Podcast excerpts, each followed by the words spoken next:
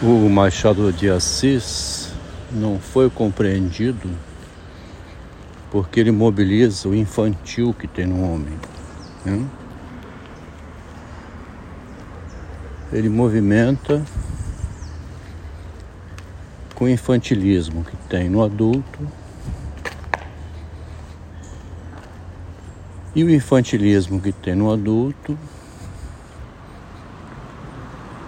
é que cada adulto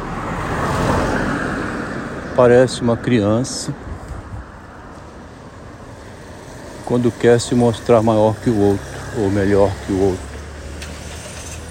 ou querendo chamar atenção para si mais do que o outro.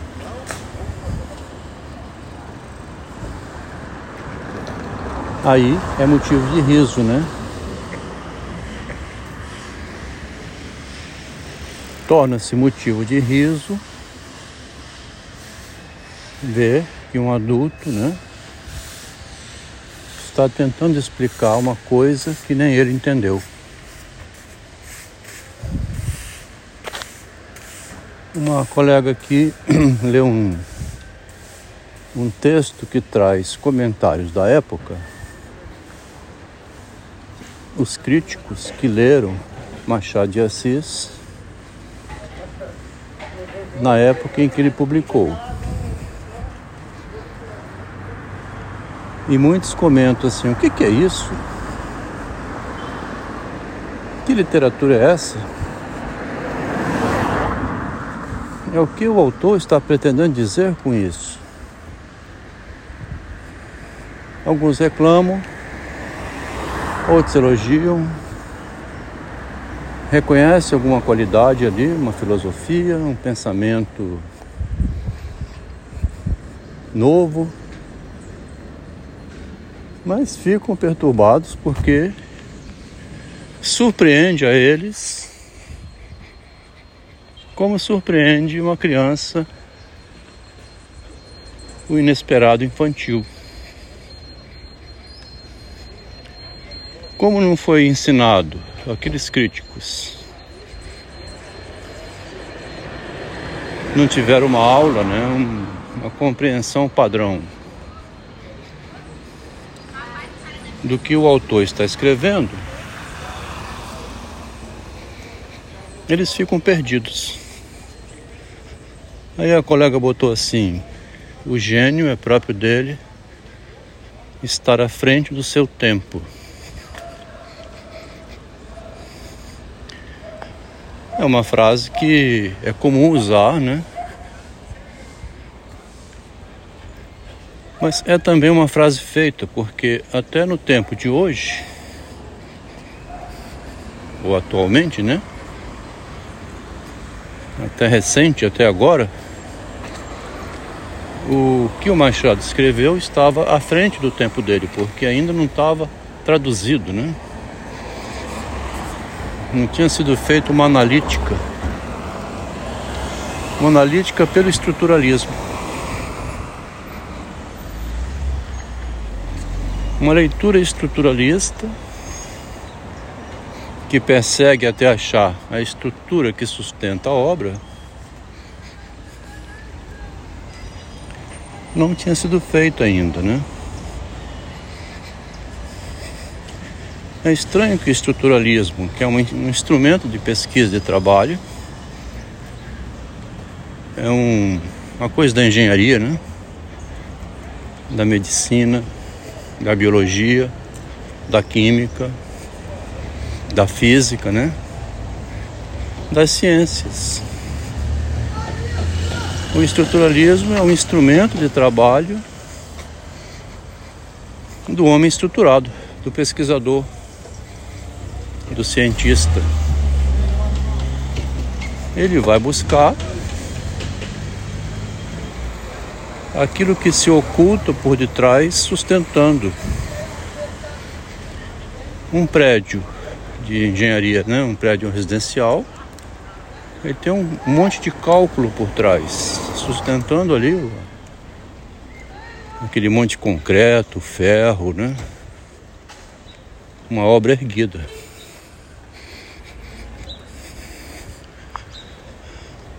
Quando cai uma pedra, ela segue uma lei oculta que foi descoberta. A fórmula da gravidade oferece uma estrutura ao pensamento que você fica assim no aeroporto vendo aquele avião gigante. Lá no finalzinho ele começa a sair do chão de baixo para cima. É o mais pesado que o ar. Ele vai contra a força da gravidade, subindo, desafiando a gravidade, né? Porque o homem encontrou um mecanismo que vem lá da lei de Newton a força gravitacional joga para baixo, foi criado um mecanismo de ir contra, utilizando o vento, a propulsão, né? De tal maneira que a força vence de baixo para cima, apoiado na oposição que o vento faz, né? a atmosfera faz, né?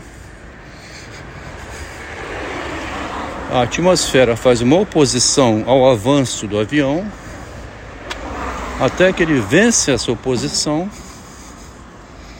e decola. Essa palavra aqui, decolar, né? Você decolou, cara. Você está decolando. Está vencendo uma oposição e viajando na maionese, né? Também. É o que mais tem hoje. Narciso decolando, viajando na maionese, falando qualquer coisa. Voltando ao início agora, né? Falando qualquer coisa como se fosse uma criança.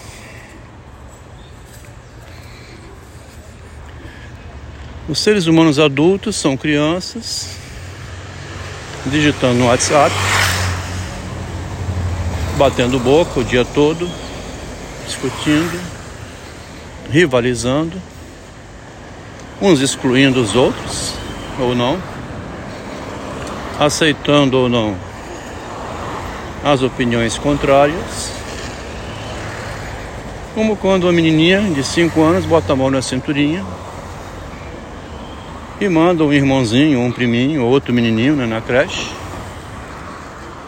fazendo uma imitação da mãe sobre o pai. uma menininha de 5 anos. Então ela é um narcisozinho pequenininho, que é uma cópia do adulto, né? Assim como o menininho.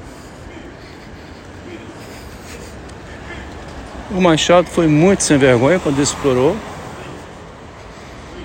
o infantilismo que tem no adulto que então cria um obstáculo ao próprio adulto para compreender o que ele escreveu. Olha só que sem vergonha. Ele deve ficar rindo, né? O Freud foi descobrir em 1914 que o menino é o pai do homem. 34 anos antes, Em 1880, o Machado de Assis criou essa frase num capítulo de Memórias Póstumas: O menino é o pai do homem. No menino tem um Narciso que cuida da imagem, que é cobrado pela mãe, né, pelos pais, para se pentear, botar o tênisinho, a camisinha, esconder a calcinha, o vestidinho que está voando, essas coisas que a educação exige, né? Obriga para que a criancinha viva socialmente na creche, 4, 5 anos de idade, e tenha responsabilidade com a sua aparência. Nós somos grandões, repetição daquela, daquela, daquele processo ali. É o olhar da mãe e do pai, da sociedade, da babá e da professora, da vovó, o tempo todo em cima do adulto que veio lá da criança, da infância. Então, quando a gente vê o adulto assumindo uma postura para defender uma opinião, que é uma imagem dele, né? A opinião dele é a imagem dele. É o mesmo infantilismo de uma criança de 5 anos de idade. Então os críticos daquela época, né, num artigo aqui muito bom do Hélio de Seixas Guimarães, revela como eles não compreendiam, entravam em divergência, ficavam se questionando sobre o que, que eram memórias póstumas. É um fenômeno né, que até hoje persiste no mundo inteiro, foi traduzido recentemente para o inglês aí, né? Uma nova tradução, diz que esgotou rapidamente. Mas então, voltando atrás, o Machado de Assis tinha uma estrutura e não foi descoberta essa estrutura na obra dele, porque até aqui não vinha sendo empregado o método estruturalista. Criticam o Freud pelo estruturalismo, né? O estruturalismo da psicanálise mas foi ele que me ajudou a encontrar a estrutura de Machado de Assis. Foi com um pensamento estruturado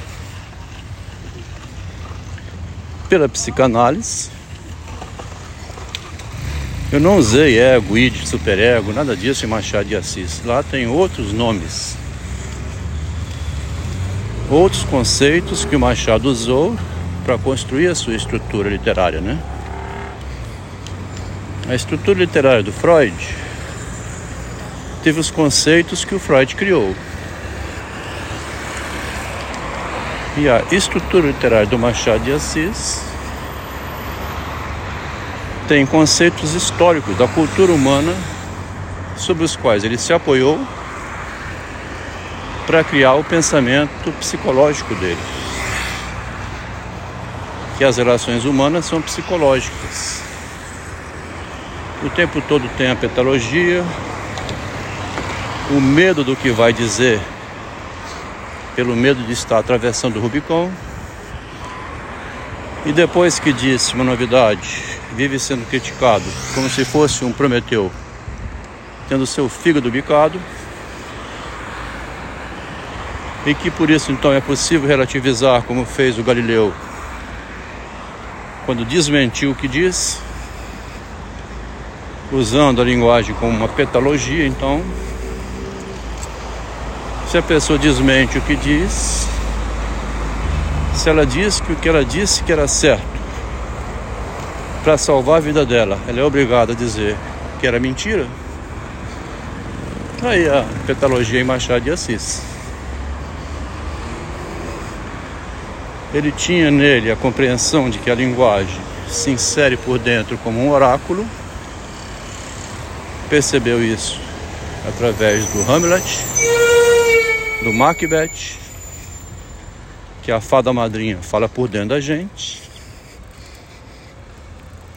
que o espelho revela o pensamento.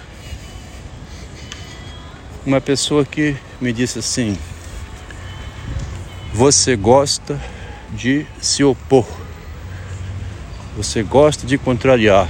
Minha irmã tinha me dito: você gosta de, de desagradar. Ela que fala isso é a que mais desagrada.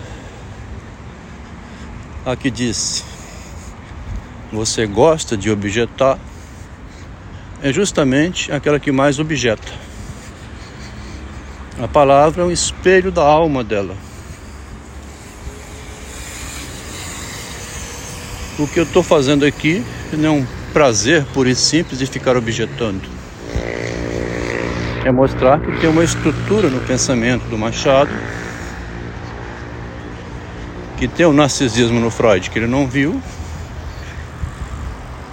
E essas minhas descobertas decorrem também do fato de ser empreendedor que tem uma estrutura baseada na realidade. Vi uma mulher extremamente obesa e gorda numa academia de pilates. fui dizer que era saudável para ela reduzir a gordura, o peso, ela entrou com um processo contra mim dentro da academia. Quer dizer, se eu sustento uma fala dessa na realidade, não é porque gosta de objeção, ou criticar, ou humilhar. É o contrário, né? A pessoa não está ali, está sofrendo uma dor enorme. Você vai tentar ajudar, dizendo alguma coisa que seria útil, né? A coragem de dizer, como falou minha esposa. Minha esposa disse, ela não aproveitou a sua coragem de falar para ela a causa da dor dela, não aproveitou e criticou.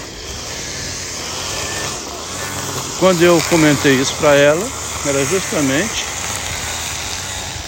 para tentar mostrar à minha esposa que a mulher não admite nada que seja benéfico para ela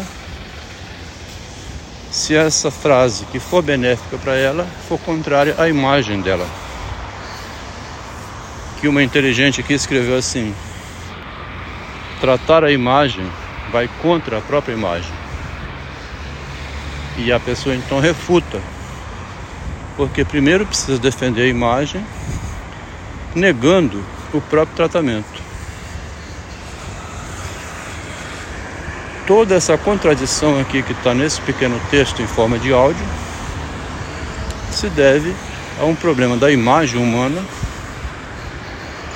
que entra na pessoa através das palavras, sem que ela perceba, ela se torna um menininho, uma menininha, um homenzinho, uma mocinha que precisa afirmar a imagem para não despencar mesmo que faça afirmações bizarras, quando poderia muito bem pegar a afirmação feita e comparar com a realidade. E nunca deixar que a imagem fosse superior ao real. Porque o real, ele sempre é maior que a imagem, né? O real é a experiência que a gente vai lá e verifica e vê assim, ah tá, eu estava errado. Só isso. Você vai olhar no espelho e fala, realmente, estou com 150 quilos. Ele falou uma coisa correta.